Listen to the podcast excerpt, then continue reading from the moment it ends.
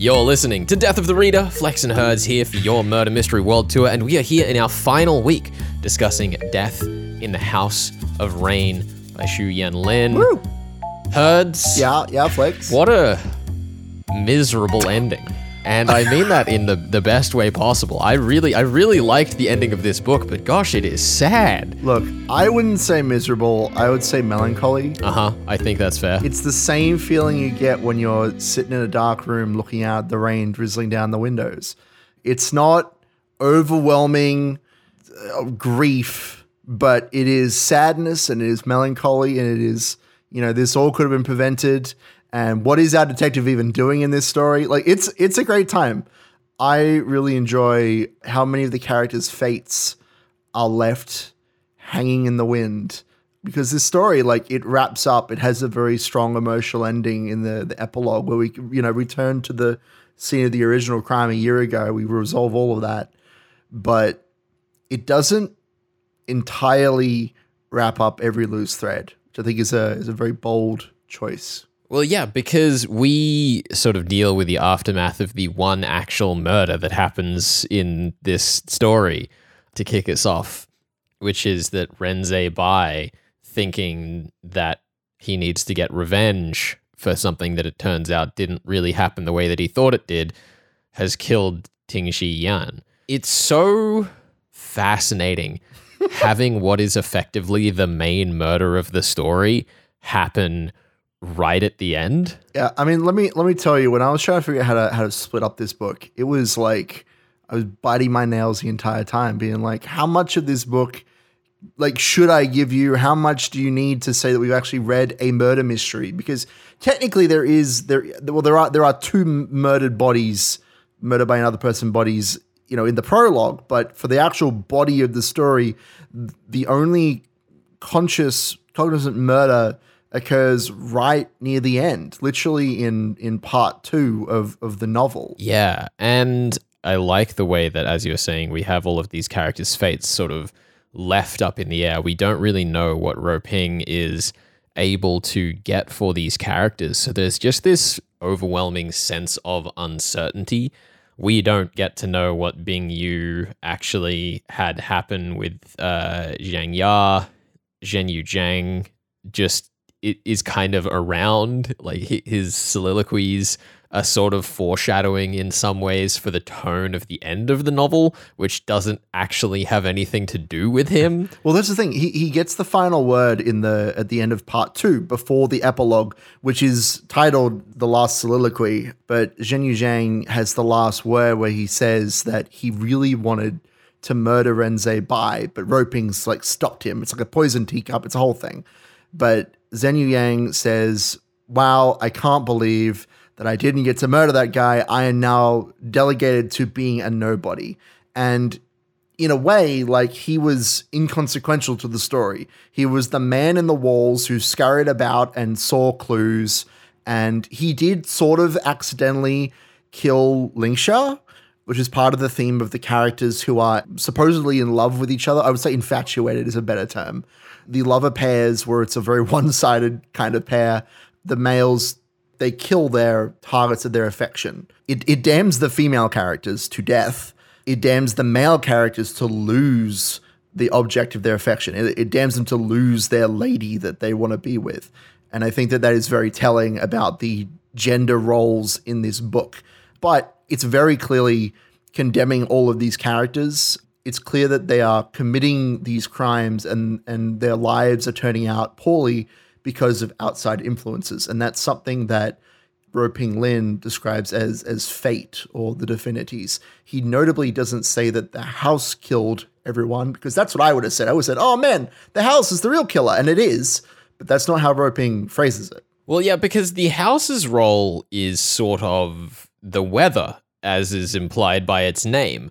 Like most other murder mysteries where the the weather comes in and locks everyone in place at some point the storm passes normally at the end of the story and we exit back out into the real world the house of rain is the storm in this story. And so it is inescapable. We never actually step back out into the real world. Our story ends with that moment of soliloquy from Zhang. And then we cut back a year into the past and just see the previous year's storm. Like it is it is unending and relentless. Yeah, there's no real catharsis at the end of this story.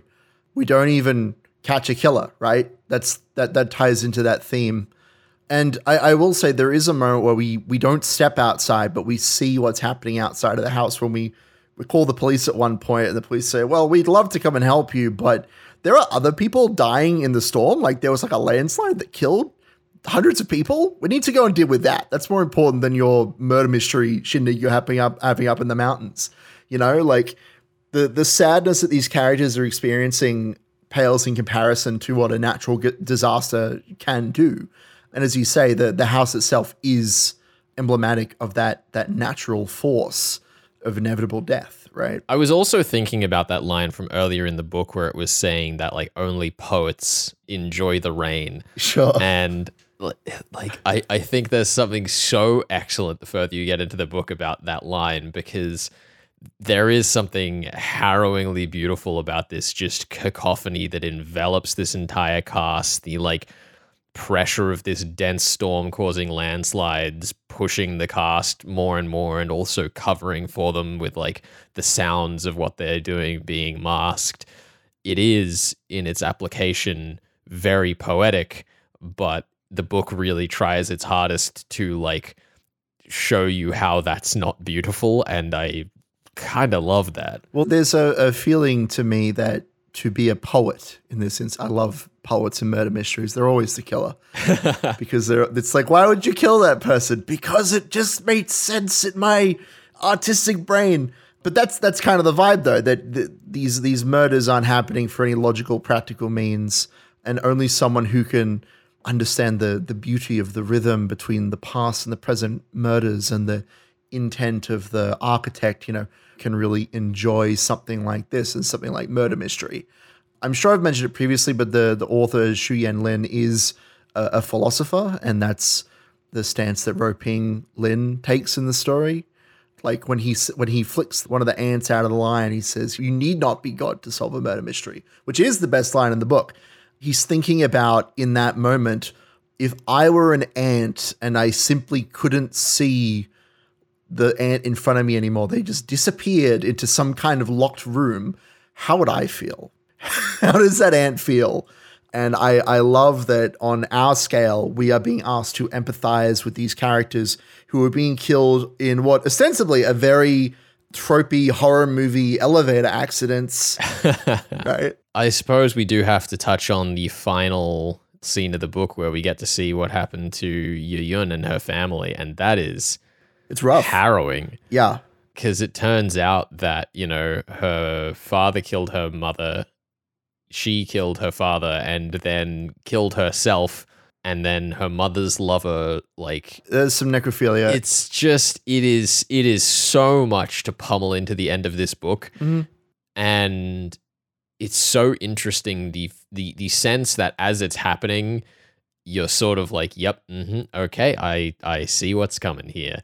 Yeah. It's just so gruesome, especially that like scene of her hugging her like is it like a teddy bear? A doll, yeah. As this fishing wire that we found in the first locked room a year later is pulling tight against her neck. It's what what an image, what a perspective to put us in in that moment. It's oh, it's a lot. Honestly, like reading the opening part of the story, I feel like you're not supposed to think about her too much. The, the drama is centered around the man and the wife cheating on each other and the guy with the broken arm.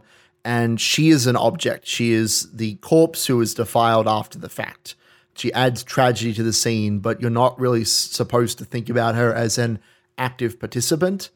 But the more you kind of look at the clues that we've found throughout the story, the fishing line and the and the saw in the one room and the fact that it was all dusty that was a clue that led us to understand that the room ha- hadn't been used in a while she's she's secretly the person who actually gives us the most clues to solve the present day murder while also being the instigator of the previous murder, which is a really cool role for a character to to actually play.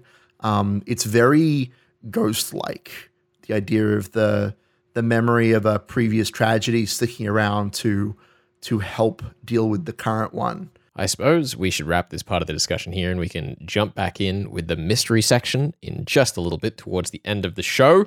Herds, I'm excited. I'm tossing up. I'm still at this moment tossing up between what we're going to cover next, and maybe I'll even offer you a choice. Oh my goodness. time. I love choice. That's what makes my life so special. I know you do. This is Death of the Reader, your murder mystery world tour. Terrible. More to come. Stick around.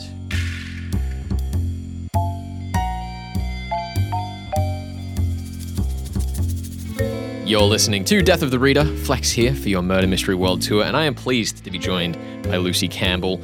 She's the author of Lowbridge, her debut crime fiction novel, previously worked as a writer and sub editor across various magazines throughout Sydney and the rest of Australia. And Lucy, it's wonderful to have you here on the show. Congratulations on the release of Lowbridge. Thanks so much, Felix. It's lovely to be here. So, I guess jumping into the crime fiction world, it's something that I uh, I always find people tend to come into because of their history with the genre when they were younger. But you were saying to me that uh, just before we came on the mic that you hadn't been aware that you were joining a tradition of Australian multi-timeline crime fiction novels. So, talk to me a little bit about what pushed you into this space and how you stumbled onto Australia's national pastime.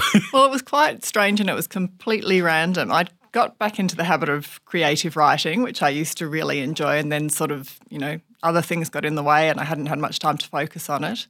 And then so I was I was back in the habit of writing only on Fridays, just sort of character sketches and skits and things for my, purely for myself, tuck away in the bottom of the drawer and never see again. Mm-hmm. Then I was down at the local grocer buying milk, and there on the milk cartons were pictures of people who had gone missing, and some of them were recent cases, and some of them were from ten or twenty or thirty years ago. And it just really got me thinking about well, firstly, how does someone just walk out of somewhere and disappear like that? Hmm. Secondly, what does it do to the family and friends who are left behind? And thirdly, what could the police possibly think that you could discover decades on without DNA that would turn something up? And that was really the beginning of Lowbridge. So I'd never intended to sit down and write a crime fiction novel. It just sort of came out that way. It was So- a surprise to me as well. Tess disappearing just after walking out of a grocery store was sort of a nod to that moment. Yeah, definitely. Yeah. One of the girls who was on the um, on one of the milk cartons had actually been in a Canberra shopping centre in the eighties, um, and that just got me thinking about how does this happen? Yeah, I think one of the really interesting things about the novel is that, you know, a lot of the time when we deal with this multi timeline stuff, we're seeing the same characters in both timelines and how they've grown over the years. But in this one, we're seeing uh, Catherine, our kind of perspective character in 2018, looking back at Tess because of a similar loss in her own life of her daughter Maggie. What was it about having someone explore another person's story that spoke to you? Well, it worked for the character for Catherine because she needs to find she had to find something to focus on to get over her own loss. So she's drawn to the disappearance of the teenage girl in 1987. But I like the idea of having something someone ordinary looking back and trying to find out what happened partly because of their own curiosity but partly because of their own loss and their own hope that they can change things for someone else that they couldn't change for themselves. Yeah, there's very much the sense that Catherine like is is feeding off the hope that she might be able to give to Tess's family and looking for this. Yes, and she hasn't intended it to be that way, but she just sort of falls into it and then that becomes important to her and becomes sort of a driver for helping her own recovery, I suppose. I think the other really fun thing is that there's so much discussion early in the book about the fact that Catherine has not been going to get help with other people, like a support group that her therapist recommends of other parents who've lost their children. But she sticks in with Margaret, Colleen, and Sylvie, who are very analogous in my mind as a mystery reader to like the side characters in Miss Marple stories, who will always sit there and gossip with Miss Marple while she's there solving the case. But it's kind of fun because she gives them a project to work on as well as just having the case itself. Yeah, and originally in one of the early drafts, I'd written Margaret and Colleen and Sylvie as a little bit wishy washy and bland and mm-hmm. Blah. And then when I was going back over it, I thought they need to be much sharper. They're funny, they've got a lot but they've also got a lot to offer and they've got this sort of strong feminist history behind Mm. them. They were the original activists to get a women's centre set up in the town. So, why, if they had been so strong and powerful and prepared to fight then, would they suddenly have faded into the background now? So, I wanted to bring them more into the front and have them involved. I know. I love the way that they serve as very different sidekicks, but with the same modus operandi for both timelines. In the present tense, they're helping Catherine deal with her trauma, and in the past tense, they're helping Patricia set up this women's center. Yeah. And I really love the way that the novel will introduce something in the past that then recontextualizes what you've just read in the present. It's an excellent execution of that kind of two timeline style. My favorite one definitely being Sylvie uh, was it Colleen or Sylvie who goes off at Angus when he's saying that they should back down on the abortion Yes, thing? yes. I forget. I forget which one of them it was, but that scene was It- excellent. I think she says, uh, I hope you're a better lawyer than you are a diplomat Yes. because yeah, I guess the other thing is is that yeah, that women's center is a huge part of the story, and there is a very big feminist bent to the way that we we're, we're sort of looking at a small town becoming the focus point of a big city issue, particularly in the 1987 story, because we're seeing through the lens of a group of teenage girls, we're seeing people whose moral compass is still growing and in flux. Yeah, so with the teenagers, they were allowed to be loose and uncertain and make mistakes because Yeah. that's what you do when you're young. And it was quite fun to write them in that way. Like when I look back on the things that we did in the 80s and the things that teenagers do now, which really aren't that much different. Um, but I think it's a time when you really are struggling to find out where you fit in the world. Um, and Tess, I think, is slightly stronger. Well, she is much stronger than Sim. She knows right from wrong, whereas I think Sim is a little bit, little bit lost there. And Louisa is very much an outsider. She's got her group of friends, but she's not allowed to go to the wild parties. She, her parents are migrants, and that immediately sort of paints her as an outsider. And I've got a line that Tess has, that Louisa has in the start of the book, where the girls are teasing her about what she should do. And um, Tess says to her, You really ought to settle down and marry a nice Italian boy. And she says something like, Married at 19, living in here, Lowbridge for the rest of my life, no thanks. And of course, that's Exactly what what, happens, happens, yeah. to her. And she's also turned around from her family's point of view, which was very against the Women's Centre, to being a sponsor and a donor of it. I think in a country town, the people who keep up and stay and see what the community needs that keep the town alive. I guess the the other thing is with like Catherine's story, you know, she goes through this entire ordeal feeding off the hope of someone else and there is that sort of risk, right, that she's creating false hope that could only make the situation worse for the Dawes family. I guess was there ever a thought for you as a writer that what she was doing was actually going to end up being unhealthy rather than a healing process? I always felt that she had the Dawes' best interests at heart, but I did need to pull back on her conversation with Julianne Dawes. I think in an early draft, she was just writing in roughshod, Yeah. and I think I probably risked losing the reader's sympathy for her because I liked her, but I do think she's quite a difficult character. She's very dogged and determined and brittle, which doesn't always make for the sort of person that people are going to like or relate to.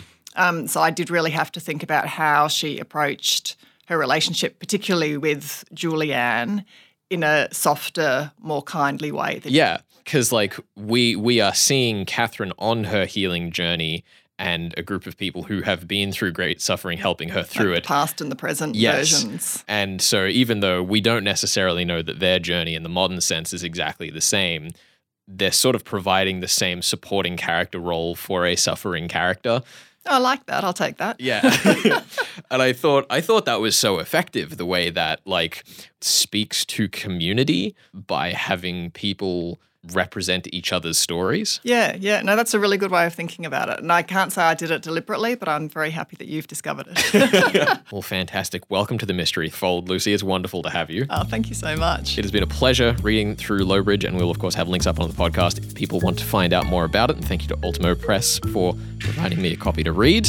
Thank you for joining us. Oh, thanks so much for having me. I've really enjoyed it. You're listening to Death of the Reader here on 2SER 107.3. We'll be back with more in just a second. Stick around.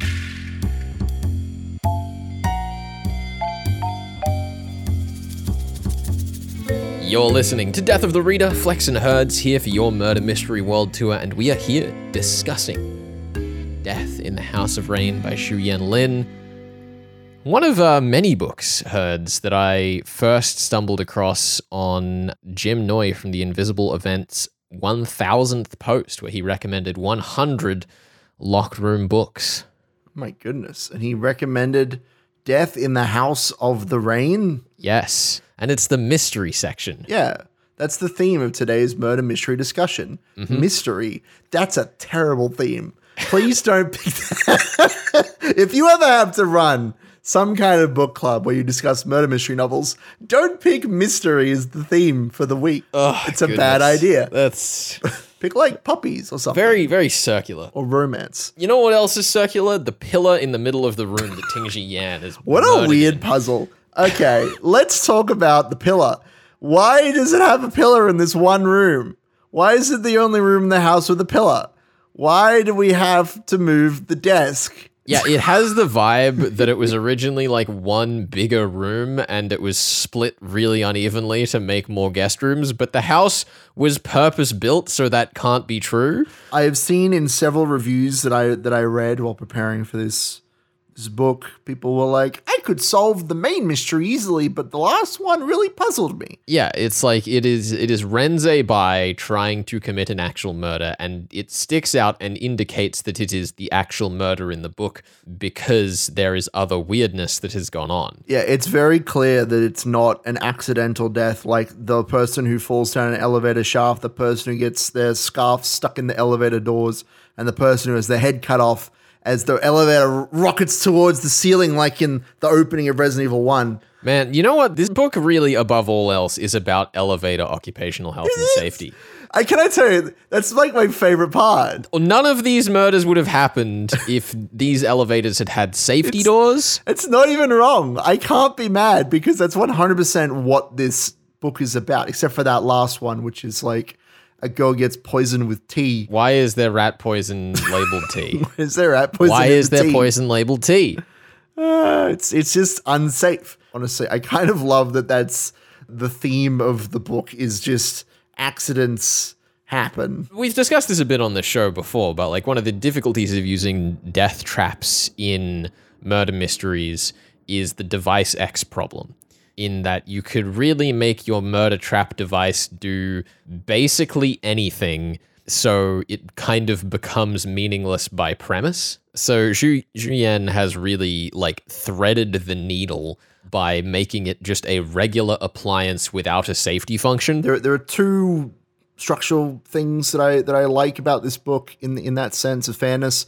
One is that we see through the eyes of either the person who is killed or someone who is very close to the person who is killed at the moment of death. Two, that Ruoping, when he actually breaks down the murders, he begins by saying, Well, clearly what's happened is that the elevator has been called up by the killer. Yes. And that would still work. If you could find a killer in the book, you could say theoretically that they did the murders using the elevator as a weapon. And that's also one of the great things about when Zhang Ya walks into that first locked room is that we see all of the pieces of Yu Yun's locked room, but we don't even know that she had one.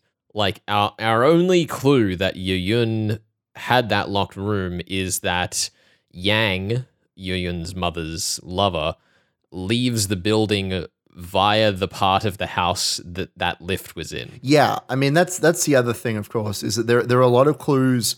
I remember when you were trying to solve the very first murder, you were looking at how the head has been found at the base of the stairway, which is next to this room where the, the rest of the body was found in. So the proximity there implies traversal. Even though, as you say, this story threads that needle of device X fairness, there are enough clues hidden amongst everything else that's going in, in, in the book Yes. the character drama specifically. It's hidden amongst the character drama to tell you what's going on, which is uh, really impressive, honestly. Yeah, no, it is it is a very very strong application of something that I would not recommend anyone trying in murder mystery. Good luck. If you do, good luck. Yeah. It's difficult to do. I think the other thing that was so interesting is the number of people that I've heard say, including Brad Freeman, who mentioned it uh, just after we finished the Millhouse murders, saying this book character really didn't have much to do with the story. And I thought that's that's so interesting because I definitely understand it, right? Like the the murderer for three of the murders is a is an elevator. That you can't you can't big put much character into an elevator. That's not lost on me, okay? You can draw a big face on it. You can draw a big smiley face on the Yeah, door. it's got a Be like, big, yeah. big old, big old smiley Yeah, face in the back of the lift. It's basically a killer. Yeah, basically. Um, it's like its mouth is opening wide. You draw the face sideways. And, and even though there is like no sense of real resolution for a lot of the characters in the story, I do still love the way that every murder still feels like it explores some part of the character's psyche. The book uses crimes done by no one uh, to explore people. I mean, it, it it's exploring like the chaos of life, right? Like Yes. uh, the the chaos theory that like a, a butterfly flaps its wings in one part of the house and an elevator cuts a woman's head off in the other part of the house. And that's not even like an exaggeration. That's literally how the first murder happens. And that we can tie to a bad videotape and that we can tie to an irresponsible guardian figure and we can, you know, tie everything back and back and back to this person's childhood and their parents and, you know, a year ago, all this stuff. Because like on on some level, the imagery in the book is ridiculous. Like the house, the house is the Chinese character for Rain and is three stories tall. It's absurd. It weirdly really reminded me of the video game Riven. I've never played it. It's a point and click adventure where you're exploring this weird island where you can travel between books. And the really strong thing about Riven's puzzles is they were huge, expansive. A lot of them didn't really make any specific sense, but there was a very distinct piece of imagery that connected one puzzle to the next. If you saw a map with dots on it, and you saw these certain colors, there was only one other place where that particular clue applied. And this book did a very similar job of making a bunch of really absurd, strange, out of proportion things feel sensible and comprehensible because it was very tight in its application of imagery. Yeah, well, th- those games like Riven and, and Myst and, and those sorts of simple to learn, difficult to complete video games, their puzzles often take place in expansive locations. They use those puzzles and that feeling of connectedness from one puzzle to the next to imply a much larger world than what they could actually render at the time. So there you have it, folks. Death in the House of Rain is like Riven. Myst the murder mystery. Yeah, there you go. That's, I mean, there's already a murder mystery, and I think it's the third one, and I I love that game. I love that game's ending. It's the only part of the game I've seen. We got two things left to do, Herds. Oh yeah, One of them is you got to tell me how many points uh, I I'll, have. I'll give I'll give you all your points. I think you did very well. Oh, I think you look. Here's the thing. Even before I gave you the the the fifth chapter, the succulent final murder or actual only actual murder, you were you were basically on the cusp of figuring it out because even even before I gave you that, you were saying, you know, I don't think that there is a killer, but that can't be right. Anyway, I'll give you the three points. I think you've done very Thank well. you. What now? What do you? What what else do you have for me? You have something else in your bag of tricks? I'm taking a bit of a staycation. Staycation. uh, for the, for the for the middle of the year, Nice. and I was I was feeling like having a, a bit of a relaxing time, so I wanted to offer you the Inugami Curse by Seishi Yokomizo, which uh, is another masked man murder mystery. we ha- we haven't had enough of those. S many many people's favorite so far from the uh, the Kosuke Kindaichi yeah. translations, but there are two films that have been made by the same director oh, like 30 years apart Mm-hmm. and i would love to watch them both and compare them I would I would love to cover the movies. That sounds like a great time. yeah it sounds it sounds nice for our staycation we can snuggle up on the couch next to each other and, and drink some warm drinks through through our, our nice wintry movie session Sounds really good. I might go put the heater on. You're making me maybe light a fire put out some candles I feel like I need to put some some sort of heater on. sounds lovely. all right well I'm excited to see if it's aged well, especially if there's two of them. Because usually when a director makes the same film twice, it's because they want to improve on the previous one. So I'm I'm very. I mean, look, that's not even interesting. That's just like why people remake stuff. Also for money. Also money. well i mean that and trying to manipulate copyright law while a large mouse That's- you know stares you down gun in hand We can't. Don't draw the mouse here. It will be the end of us. This is Death of the Reader, your murder mystery world tour here on 2SER 107.3. We will see you next week with the Inugami Curse, or the Inugami Clan, I believe one of the films is called. It means dog god. Thank you for joining us for Szu-Yen Lin's Death in the House of Rain. We will catch you then.